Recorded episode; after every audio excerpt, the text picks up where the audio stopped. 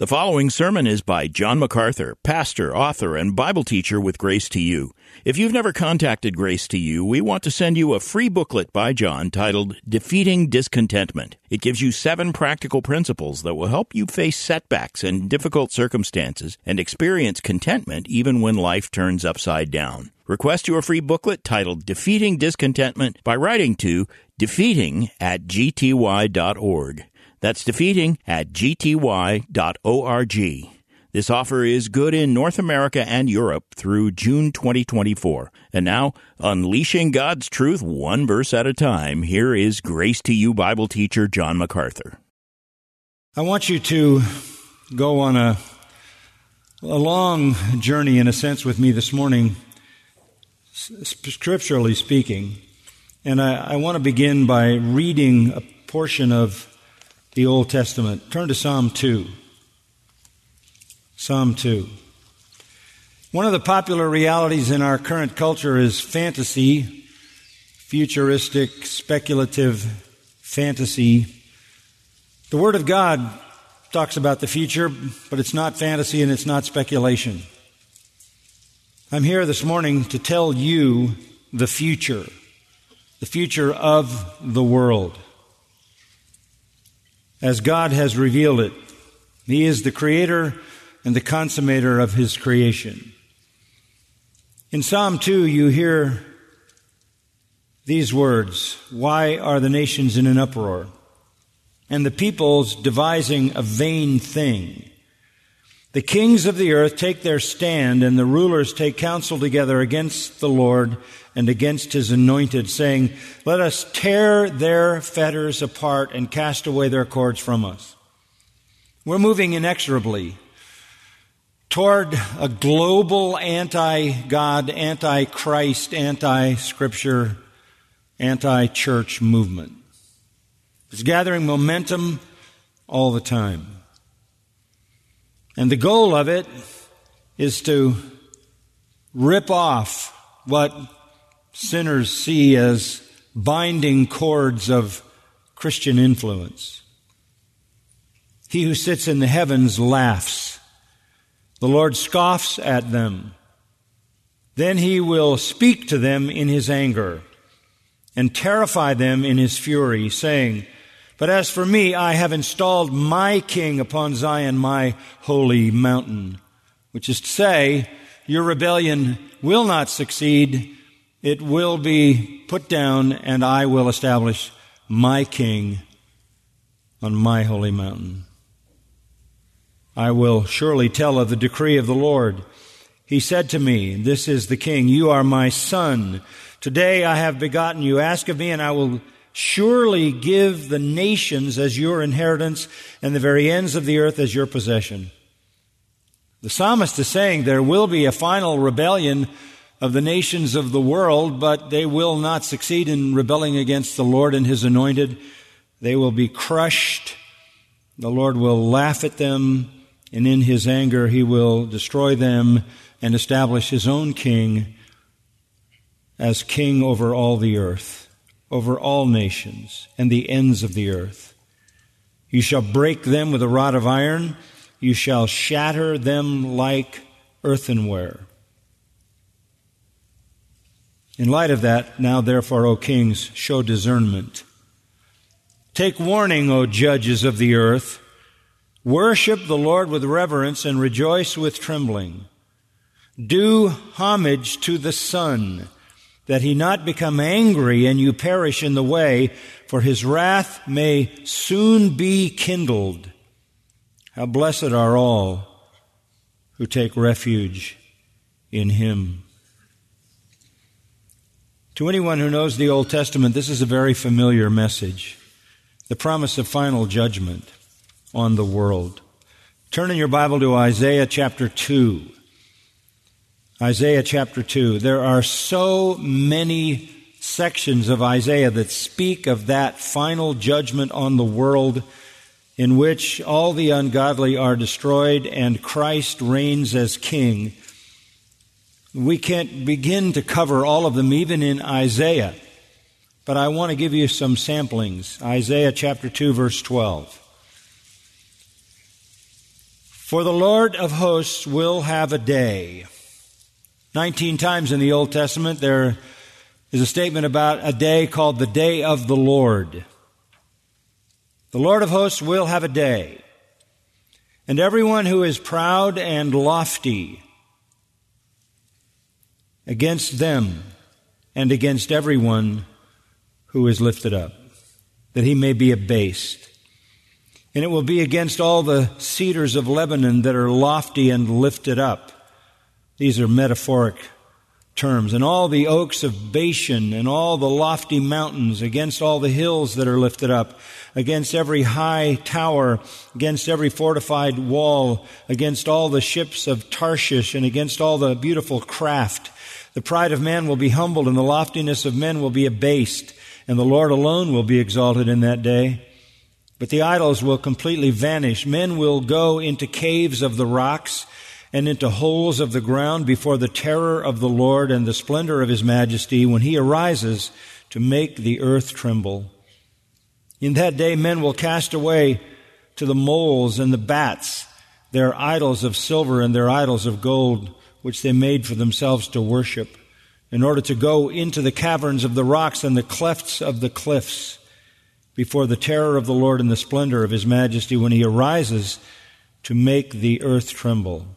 Stop regarding man whose breath is in his nostrils, for why should he be esteemed? Man is nothing when compared to God, and God's vengeance is coming. Isaiah 13. And we can look at verse 6 Wail, for the day of the Lord is near.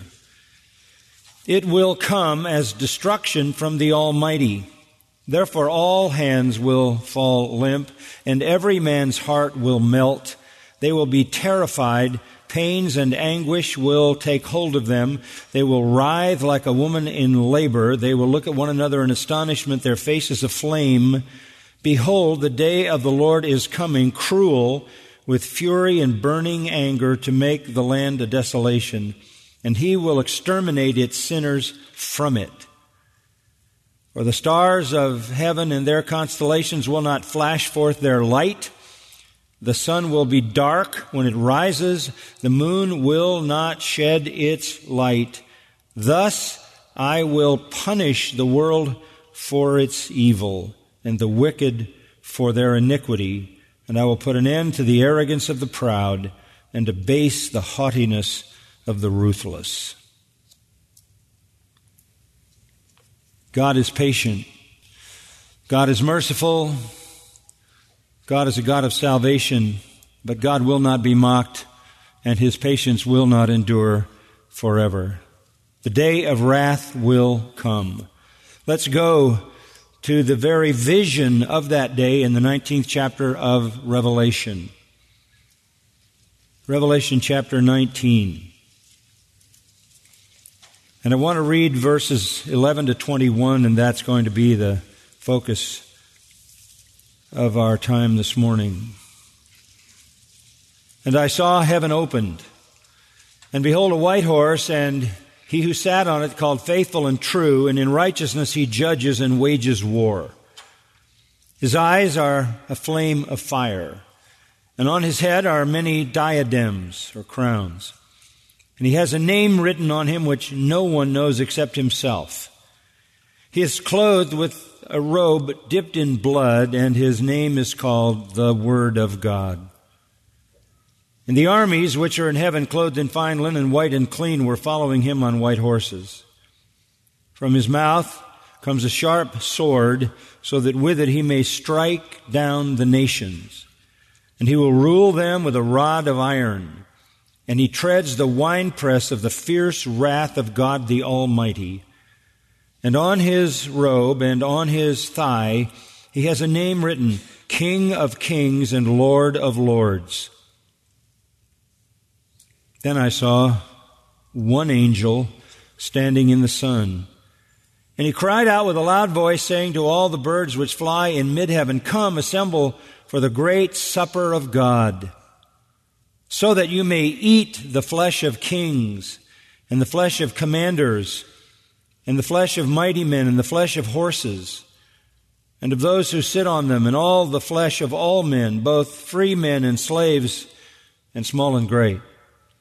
And I saw the beast and the kings of the earth and their armies assemble to make war against him who sat on the horse and against his army. And the beast was seized, and with him the false prophet who performed the signs in his presence, by which he deceived those who had received the mark of the beast and those who worshipped his image. These two were thrown alive into the lake of fire which burns with brimstone. The rest were killed with the sword which came from the mouth of him who sat on the horse, and all the birds were filled with their flesh. It's a terrifying picture. Doesn't it strike you how starkly different that is than the first coming of Christ? As a baby in a manger, as one who comes to heal, to show mercy, and to save. And the next time he comes, it's so starkly different. He comes to kill, not to give life, but to take it. The first time he came, I am come, he said, that you might have life. The next time he comes, he brings death.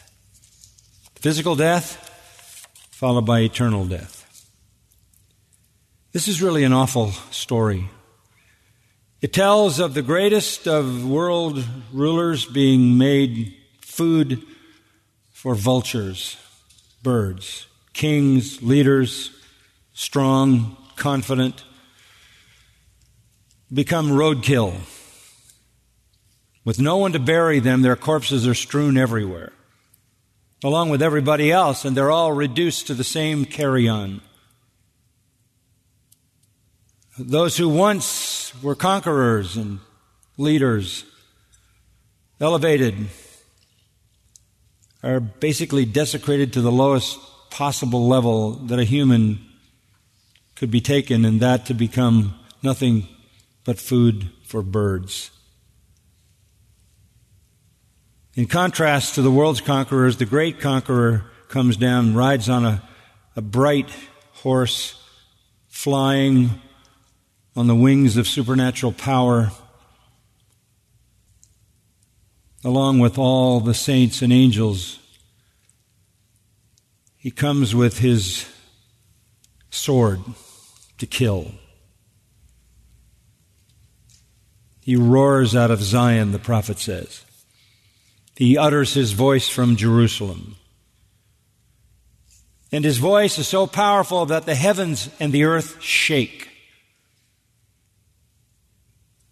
The fury of his own incensed holiness will literally cause him to be smoking. The sun will disappear. The mountains will melt the earth will split. The hills will run from their places. The waters will leave their channels. The sea will roll back in some kind of howling fear. The sky will split and fold in on itself like a collapsed tent. It is the day for executing the world. the world essentially in covenant with Satan, the world that has persecuted those people who belong to God and hated God, will have his vengeance fall on them in eternal fury. Isaiah saw this in chapter 66, and he said this For behold, the Lord will come in fire, and his chariots like the whirlwind, to render his anger with fury and his rebuke with flames of fire. The prophet Joel also was given a revelation of this very same day. Listen to the words of Joel in Joel chapter 3, verse 1. For behold, in those days and at that time, when I restore the fortunes of Judah and Jerusalem, this is when the kingdom comes. Before that, I will gather all the nations and bring them down to the valley of Jehoshaphat and then I will enter into judgment with them there on behalf of my people and my inheritance Israel, whom they have scattered among the nations, and they have divided up my people. I'm coming to judge them for what they've done to my people Israel. So let them know, chapter 3 of Joel, verse 9, proclaim this among the nations. Prepare a war. Rouse the mighty men. The army that is gathered to fight against Christ will be assembled by God. God calls that army together. And then, of course, Christ defeats them in an instant. Let all the soldiers draw near, says God. Let them come up. Beat your plowshares into swords and your pruning hooks into spears. Even those who have farming implements will turn them into weapons. Let the weak say, I am a mighty man. Hasten and come, all you surrounding nations, and gather yourselves there. Bring down, O Lord, your mighty ones. Let the nations be aroused and come to the valley of Jehoshaphat. There I will sit to judge all the surrounding nations. Put in the sickle, for the harvest is ripe. Come, tread, for the winepress is full. The vats overflow, for their wickedness is great. Multitudes, multitudes in the valley of decision. For the day of the Lord is near in the valley of decision. The sun and moon grow dark. The stars lose their brightness. The Lord roars from Zion, utters his voice from Jerusalem. The heavens and the earth tremble, but the Lord is a refuge for his people and a stronghold to the sons of Israel. This is that day. And God promises to spare his people, Israel. The final verse of that chapter I will avenge their blood, which I have not avenged, for the Lord dwells in Zion. Vengeance from God. And by the way, God's vengeance will be absolutely accurate with regard to its justice because of his perfect knowledge of every evil thing. I can't resist drawing you also to Ezekiel. Ezekiel chapter 38. The word is so powerful because this is the truth that I just want you to hear the word, hear from God. Ezekiel 38 1 And the word of the Lord came to me, saying, Son of man, set your face toward Gog. Gog is a term that refers to a chief ruler, a chief prince of the land of Magog. Magog, a Middle Eastern identifiable country in ancient times. The prince of Rosh. Rosh may mean chief, the chief prince. Meshech and Tubal, further identified landmarks, prophesy against them and say, Thus says the Lord God, Behold, I am against you, O Gog, O exalted one, chief prince of Meshech and Tubal. I will turn you about and put hooks into your jaws, and I will bring you out and all your army, horses and horsemen, all of them splendidly attired, a great company with buckler and shield, all of them wielding swords. Persia, Ethiopia, Put, surrounding the nation Israel, with all of them, they will come with shield and helmet. So God begins to gather the forces. The first identities, Magog and the cities that are associated with it, come from the north. The rest from the east and the south. Gomer in verse 6 with all its troops. Beth Togarmah from the remotest part of the north with all its troops. Many people with you. This seems to be references to ancient Syria and what we would see as modern Turkey. Be prepared and prepare yourself. In other words, all around the land of Israel, the nations are being gathered by God. Uh, they're coming to make war. And verse 8 says, After many days you will be summoned.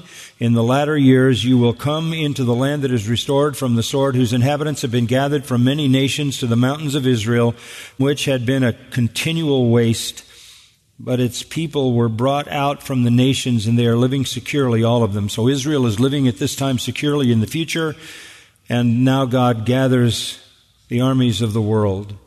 You will go up, you will come like a storm, you will be like a cloud covering the land, you and all your troops and many peoples with you.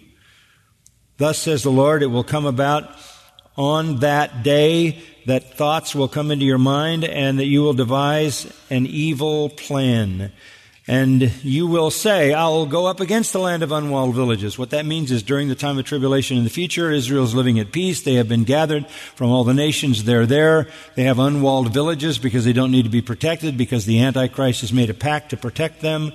But when that Antichrist breaks that pact, their security disappears and the world gathers to come against them. They come to capture, spoil, seize, plunder, they come after what Ezekiel calls at the end of verse 12 the center of the world. The Hebrew term is navel. God sees Israel and Jerusalem as the navel of the world. So God is gathering all these forces to come against Israel. And you can keep reading, but just go over to verse 16 all of these people are coming, verse 15, from the remotest parts of the north, you and many peoples with you, all of them on horses. This is speaking of armament. This is a war machine coming from all over the globe and come against my people Israel like a cloud to cover the land. It shall come about in the last days that I will bring you against my land. Again, the Lord is bringing all these nations because it's time for final vengeance so that the nations may know me when I am sanctified through you before their eyes. O Gog. God is going to be vindicated. Down in verse 23, I will magnify myself sanctify myself and make myself known in the sight of many nations, and they will know that I am the Lord. Chapter 39 shows them gathering Verse 3 I will strike your bow from your left hand and dash down your arrows from your right hand. You will fall on the mountains of Israel, you and all your troops and the peoples who are with you. I will give you as food to every kind of predatory bird and beast of the field. You will fall in the open field, for it is I who have spoken, declares the Lord God, and I will send fire upon Magog, the powers from the north, and those who inhabit the coastlands in safety, and they will know that I am the Lord. My holy name I will make known in the midst of my people Israel. I will not let my holy name be profaned any more. And the nations will know that I am the Lord, the Holy One of Israel. Behold, it is coming, and it shall be done, declares the Lord. This is the very day of which I have spoken. Down in verse 17 of Ezekiel 39, as for you, Son of Man, term for Ezekiel, thus says the Lord God, speak to every kind of bird and to every beast of the field, assemble, come, gather from every side to my sacrifice which I'm going to sacrifice for you as a great sacrifice on the mountains of Israel that you may eat flesh and drink blood. Remember we saw in Isaiah 34 that the nations will become their own sacrifice for their own sins.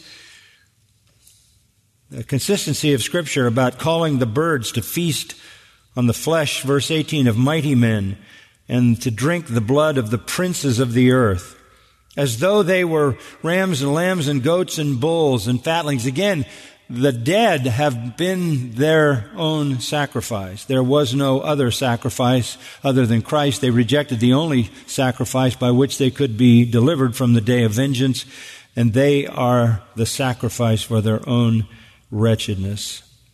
Verse 21 I will set my glory among the nations, and all the nations will see my judgment, which I have executed, and my hand, which I have laid on him. And the house of Israel will know that I am the Lord their God from that day forward. when you come into the ministry of the Apostle Paul in the New Testament, you, you have Paul looking at that very day. 2 Thessalonians 1 6. It is only just for God to repay with affliction those who afflict you, and to give relief to you who are afflicted, and to us as well, when the Lord Jesus will be revealed from heaven with his mighty angels in flaming fire, dealing out retribution to those who do not know God, to those who do not obey the gospel of our Lord Jesus. There it is. The people that are going to fall into this judgment around the globe are those who do not know God and do not obey the gospel of our Lord Jesus Christ. They will pay the penalty of eternal destruction away from the presence of the Lord and the glory of His power.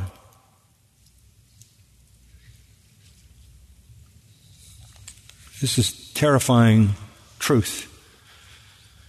This is nothing to tamper with. This is nothing frivolous. All those passages are pictures and prophecies of final judgment, which is exactly where the world is headed.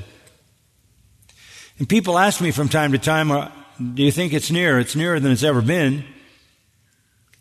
And beyond that, all the pictures laid out in Scripture indicate that when the Lord returns, there will be global unity religiously and global unity politically and economically. And for the first time in human history, we are experiencing that kind of global identity. There is nothing prophetically that has to happen before the Lord would remove his believing church and unleash the terrors of the tribulation described in Revelation 6 to 19.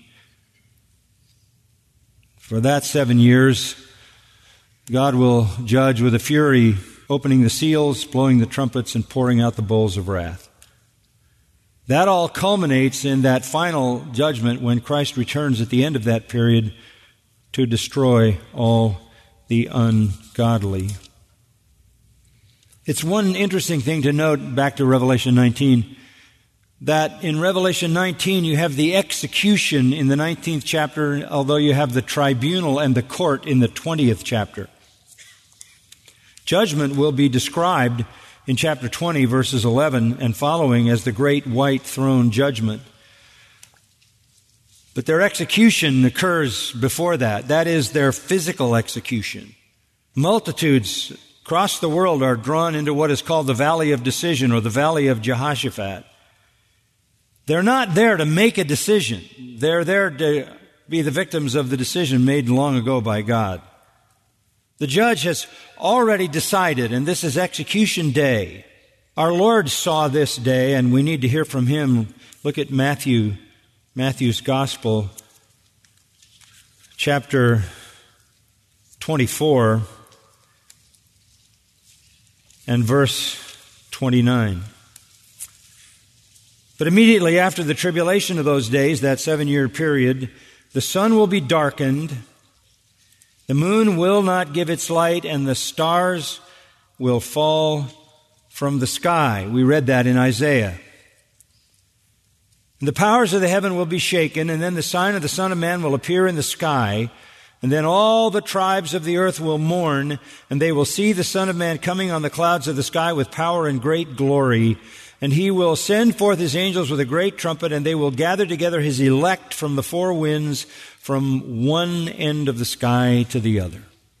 So, when he comes, he will gather believers together with himself, and then he will destroy the wicked. Go to chapter 25, and we need to look at this Verse 31 When the Son of Man, and this is Jesus speaking, when the Son of Man comes in his glory and all the angels with him, then he will sit on his glorious throne. That's what we see in Revelation 19.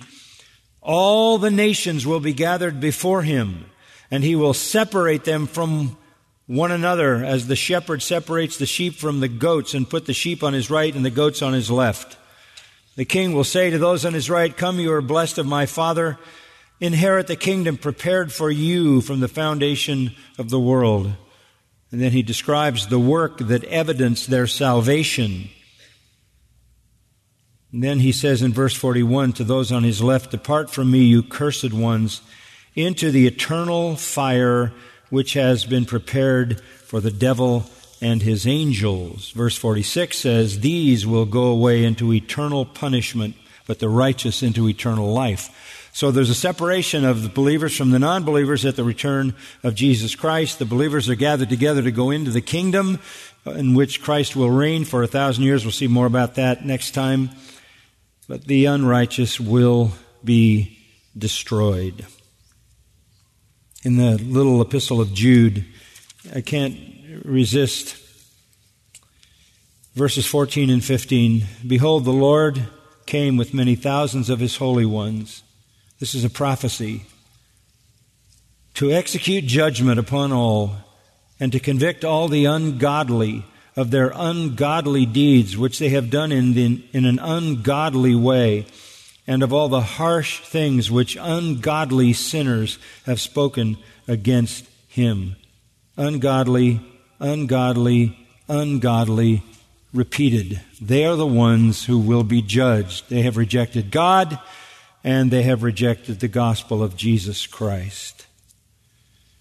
So what we read in Revelation chapter 19 is nothing new.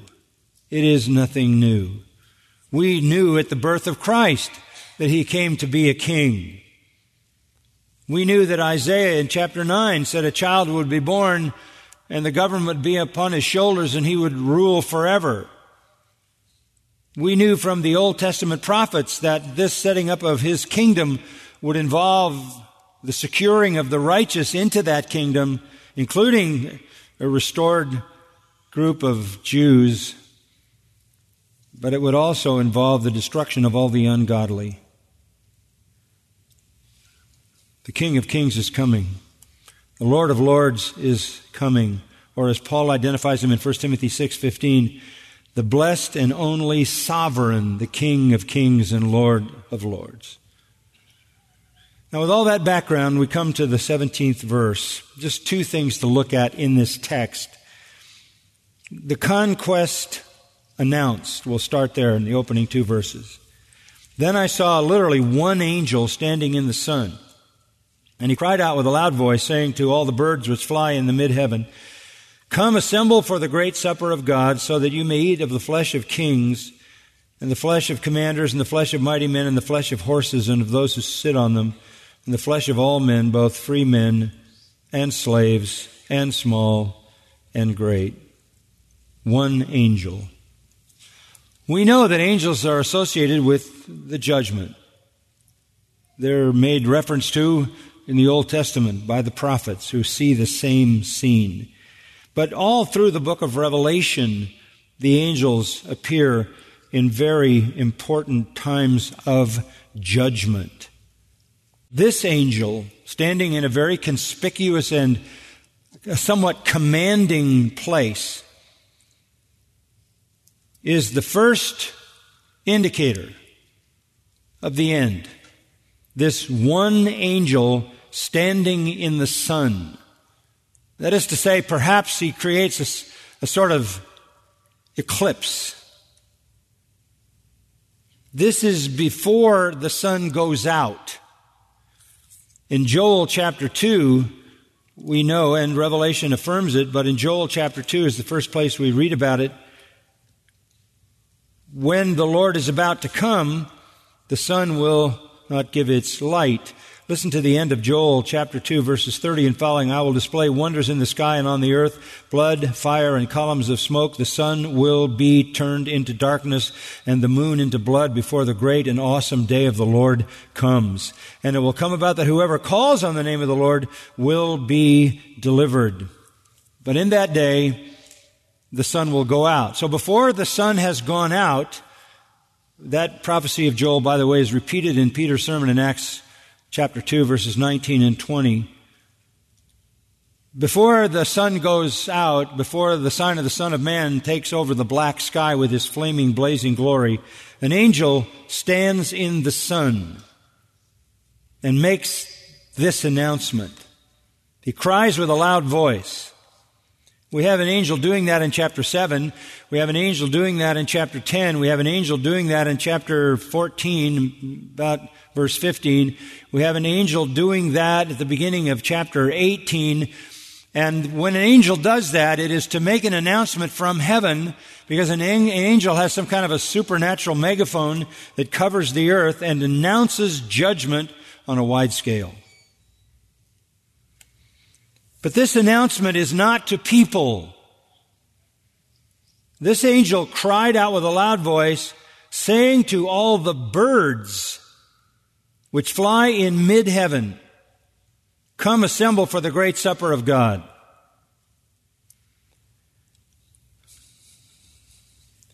There,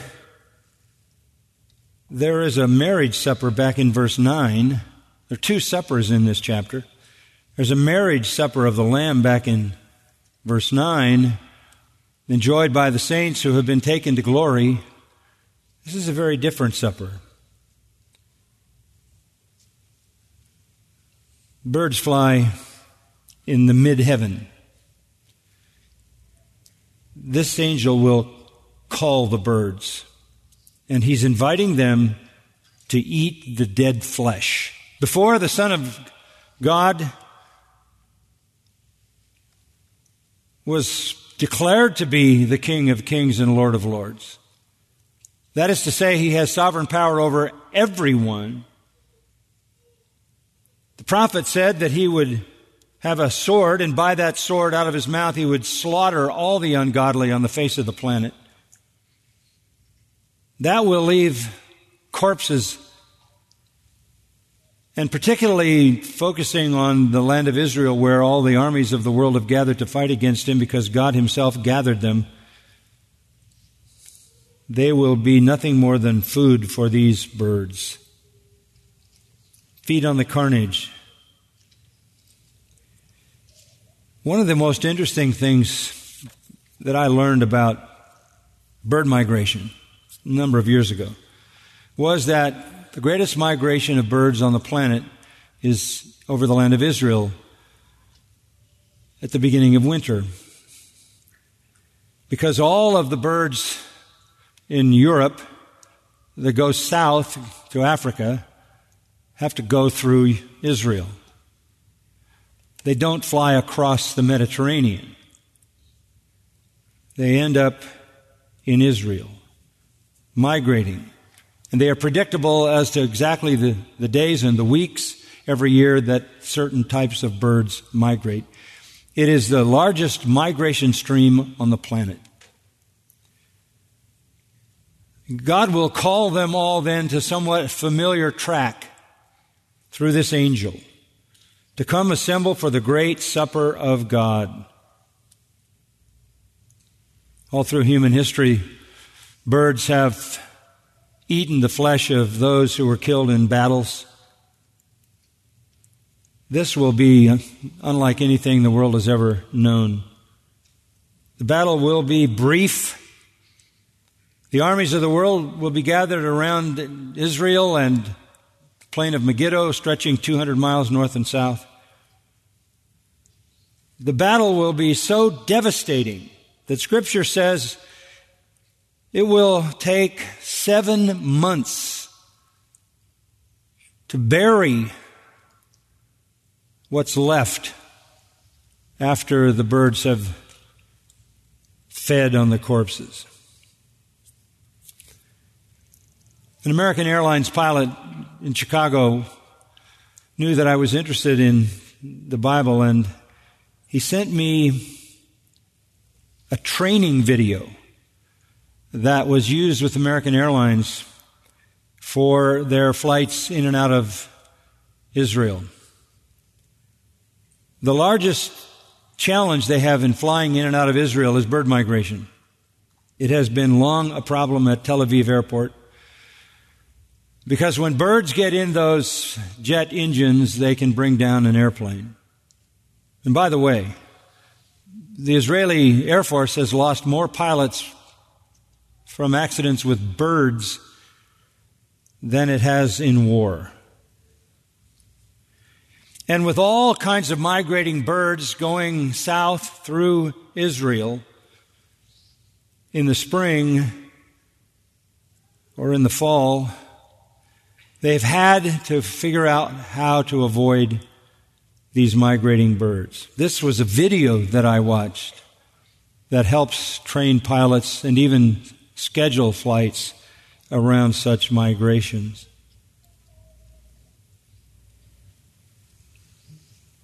the world will be carnage.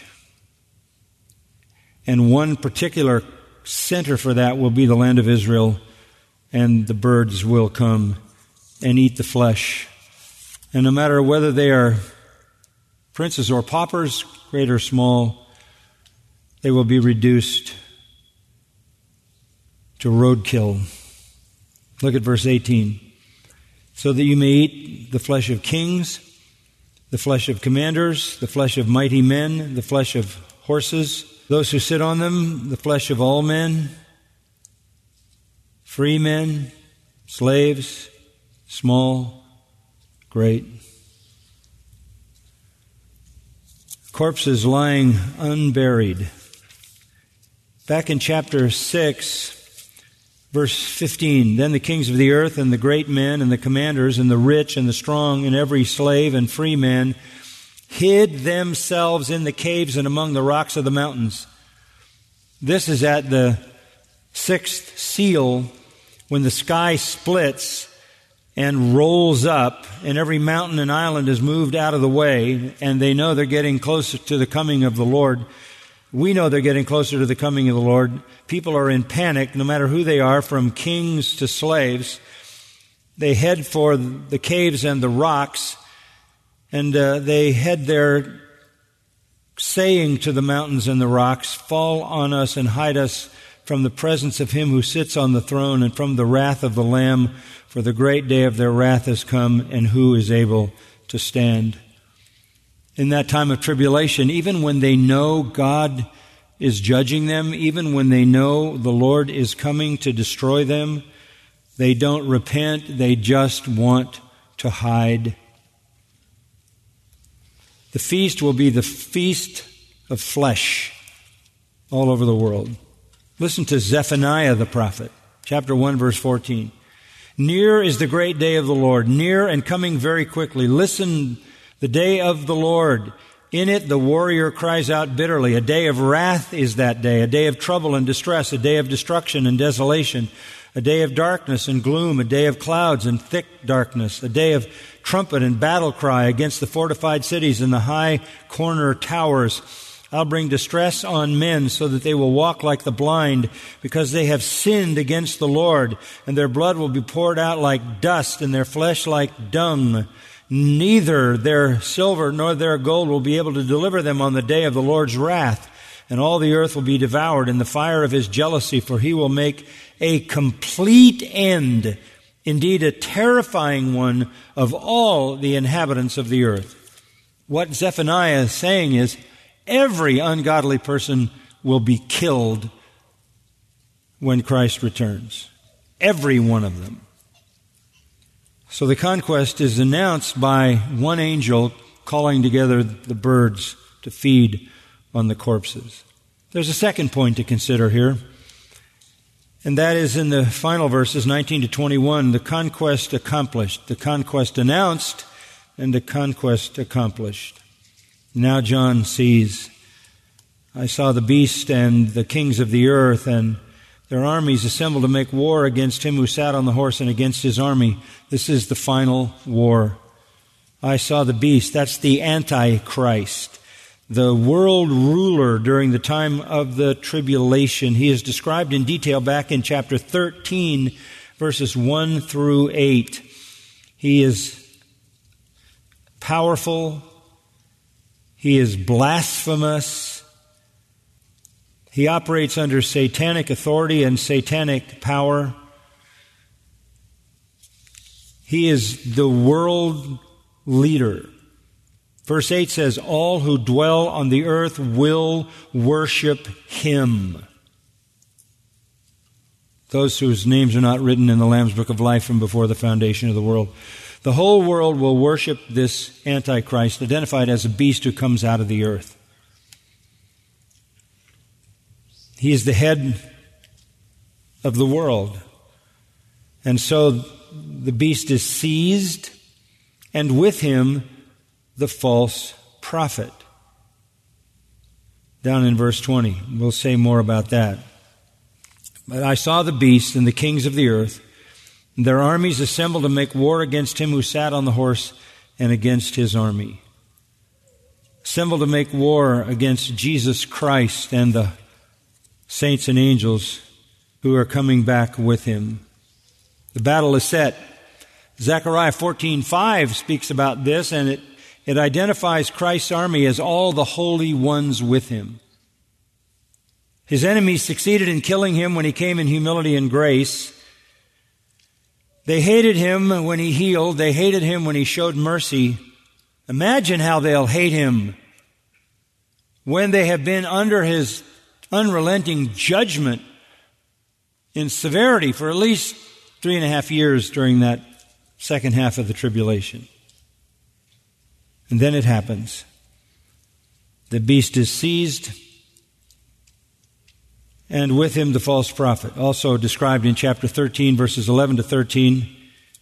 The false prophet is sort of the religious partner of the Antichrist who performs some kind of deception and deceiving those who receive the mark of the beast causes them to worship the Antichrist. So the Antichrist has an assistant who pulls off some signs or wonders that uh, give people the illusion that he is truly a supernatural leader and the whole world follows him.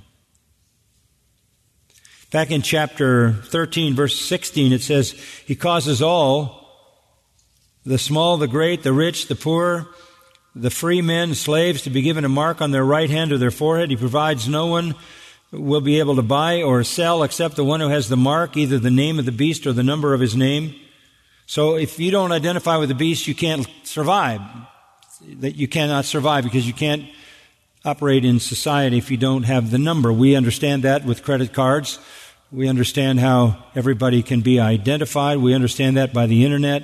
Everybody knows who we are. Everybody knows where we are because of cell phones.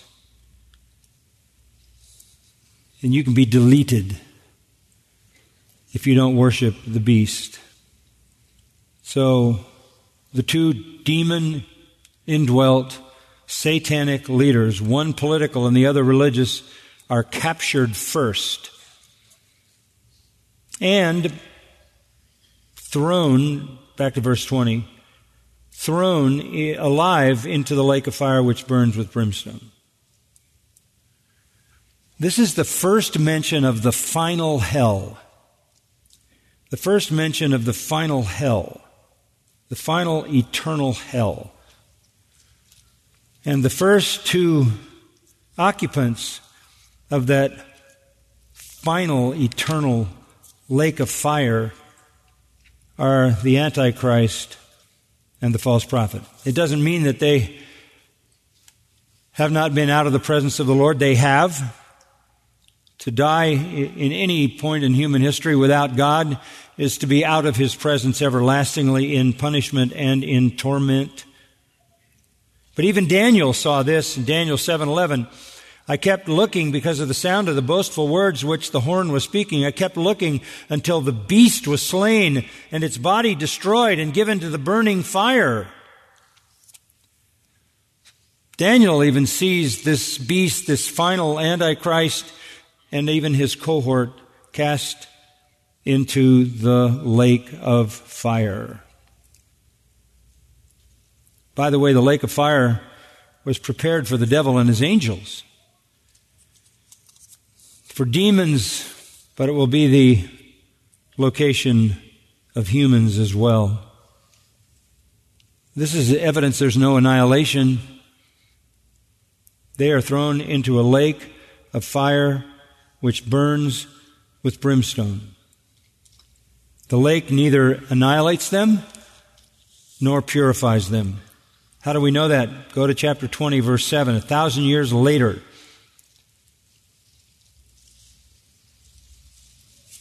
Satan will be released from his prison. He's been captive during the millennial kingdom, come to deceive the nations in the four corners of the earth, to gather them together for the war. The number of them is like the sand of the seashore. One more war at the end of the kingdom. They come up on the broad plain of the earth, surround the camp of the saints, the beloved city. Fire comes down from heaven and devours them. And the devil who deceived them was thrown into the lake of fire and brimstone, where the beast and the false prophet are also, and they will be tormented day and night forever and ever. That is not annihilation. The lake of fire, Isaiah says, is a fire, Isaiah 66, that will not be quenched. In the New Testament, our Lord says it is an everlasting fire, Matthew 25, prepared for the devil and his angels. In Mark 9, the fire will not be quenched. Matthew 13, a furnace of fire where there is wailing and gnashing of teeth, which is not annihilation, it is conscious punishment. Luke 3, the chaff he will burn with fire unquenchable everlasting fire, tormented by fire. Revelation 14:10. John adds that in this vision, this fiery lake into which the beast and the false prophet are cast is identified with brimstone brimstone, connecting it with the destruction of Sodom in our minds. So the beast and the false prophet are the first to occupy the final lake of fire, and the rest will follow. Verse 21. And the rest were killed with the sword, which came from the mouth of him who sat on the horse, and all the birds were filled with their flesh. Literally, the Lord speaks a word, and all the ungodly drop dead everywhere on the planet. We first saw that sword back in the vision of Christ in his return, chapter 19, verse 15. From his mouth comes a sharp sword, so that with it he may strike down the nations. The whole world of sinners will be killed. Our society has been given the illusion that Jesus is a benign, soft hearted, compassionate teacher, and he just wants to do for you whatever you'd like to do for yourself. He's your genie. No, he's your judge. He is your judge. Suddenly it'll all be over. Suddenly, no more war. Millions of people have died through wars. The whole planet of ungodly people will be killed in one word. The entire planet will be dead, except those in Christ. Zechariah the prophet at the end of his prophecy, chapter 14, says, Behold, a day is coming for the Lord when the spoil taken from you will be divided among you. I'll gather all the nations against Jerusalem to battle. Again, saying exactly the same thing Ezekiel said, Isaiah said, Joel said, Jesus said, Paul said, book of Revelation shows. I'll gather all the nations, Psalm 2, against Jerusalem to battle. The city will be captured, the houses plundered, the women ravished, half the city exiled, but the rest of the people will not be cut off from the city, for the Lord will go forth and fight against those nations as when he fights in a day of battle. In that day his feet will stand on the Mount of Olives, which is in the front of Jerusalem on the east. The Mount of Olives will be split in its middle from east to west by a very large valley so that half the mountain will move toward the north and the other half toward the south. When he does come back in this fiery judgment act, he will come to the area of Jerusalem. He will touch the mount and split the mount. People will flee by that valley that has been created. They will flee before the earthquake. Then the Lord my God will come and all the holy ones with him. In that day there'll be no light. Luminaries will dwindle. We know that. The sun goes out. The moon goes dark. The stars fall from heaven. It'll be a unique day which is known to the Lord neither day nor night, but it will come about that at evening time there will be light.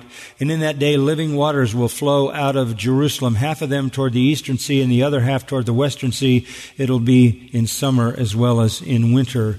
And the Lord will be king over all the earth. In that day the Lord will be the only one and his name the only one. He's going to recreate the topography of Jerusalem so that there's going to be a river that flows into the desert and restores a measure of what God originally created in the Garden of Eden. Daniel is very specific. Chapter 12. From the time, verse 11, of the regular sacrifice being abolished, the abomination of desolation, that happens halfway through the seven year tribulation. From that time on, there will be 1,290 days. 1,260 days is three and a half years, so there's an extra 30 days. And then the next verse he says, How blessed is he who keeps waiting and attains to the 1,335 days. What was Daniel saying? He comes after three and a half years, 1,260 days. There's an extra 35 days and an extra 45 days, and what's that for? That is the transition between the destruction of the earth and the establishment of Christ's glorious kingdom. How specific is that? 75 days to set up the kingdom, to bring the saints and establish their authority around the world. And so here's the final comment on humanity. End of verse 21. All the birds were filled with their flesh. That's where the whole human race is headed. To be corpses torn apart by birds. That's the truth. Don't get mad at them. Plead for them to come to Christ, right?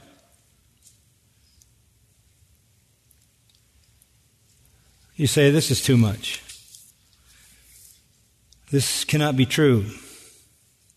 I understand that, that it's hard to hear. And I also understand that most people completely reject it. So let me take you in conclusion to 2 Peter 3. 2 Peter 3, verse 3.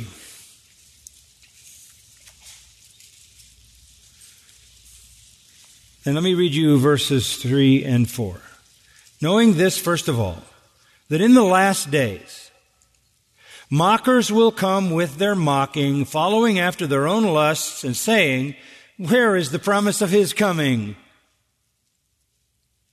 For ever since the fathers fell asleep, all continues just as it was from the beginning of creation.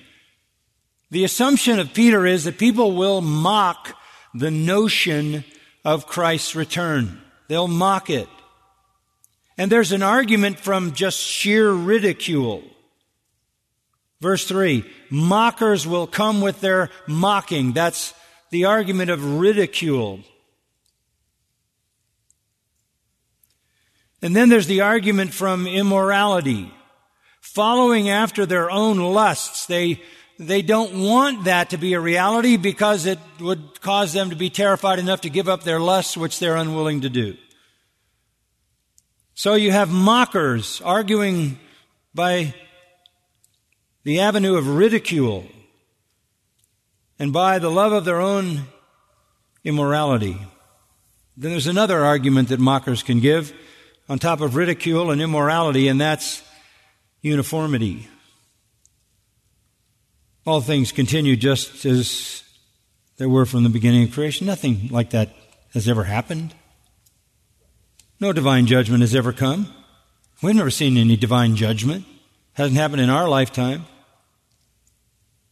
There's no God. There's no judge. There, there's just uniformity. Just things just keep going down the same path that evolutionary chance creates as it goes. So whether it's ridicule or the love of immorality or some kind of stupid argument from uniformity, mockers have some avenues to choose. In countering that, believers also have some arguments. There's an argument from Scripture, verses 1 and 2. This is now, beloved, the second letter I'm writing to you in which I am stirring up your sincere mind by way of reminder that you should remember the words spoken beforehand by the holy prophets and the commandment of the Lord and Savior spoken by your apostles. You have heard from Ezekiel, you have heard from Isaiah. You have heard from the psalmist. You have heard from Joel. You have heard from Zephaniah. You have heard from Zechariah. And there would be many others that I could have shown you. Our argument is the scripture says this is coming. The argument from scripture. There's also an argument from history. Verse 5. When they maintained this, that things never change, it escapes their notice that by the word of God the heavens existed long ago and the earth was formed out of water and by water through which the world at that time was destroyed being flooded with water. They forget that there was a massive global act of divine judgment that destroyed every human being on the planet with the exception of eight people.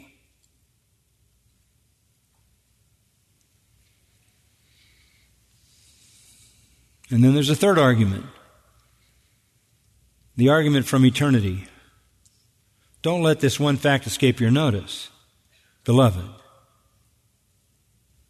Just because it seems like a long time to you and judgment hasn't come, that with the Lord, one day is like a thousand years, and a thousand years like one day. God doesn't have a clock. We argue back from the authority of Scripture.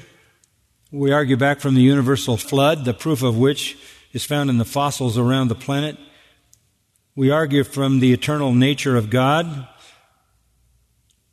that God exists without regard to time.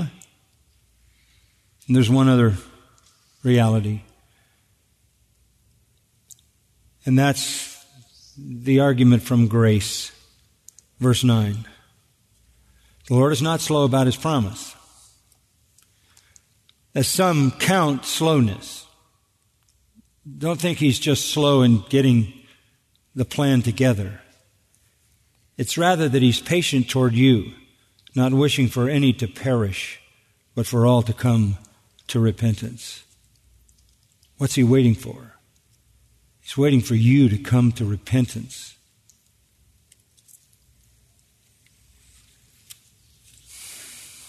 But, verse 10, the day of the Lord will come like a thief, in which the heavens will pass away with a roar, the elements will be destroyed with intense heat, the earth and its works will be burned up. That actually happens at the end of the thousand year kingdom.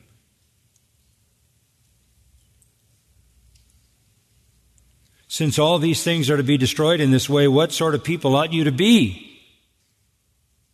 He's going to destroy all the ungodly, and then he's going to destroy the universe.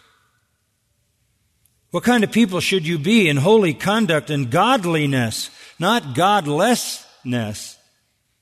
And you ought to be looking for and hastening the coming of the day of God because of which the heavens will be destroyed by burning and the elements will melt with intense heat. That's an atomic implosion that takes everything that exists out of existence.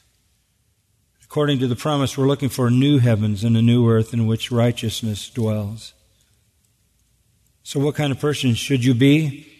Be diligent to be found in Him. Be in Christ, and thus be in peace with a satisfied soul.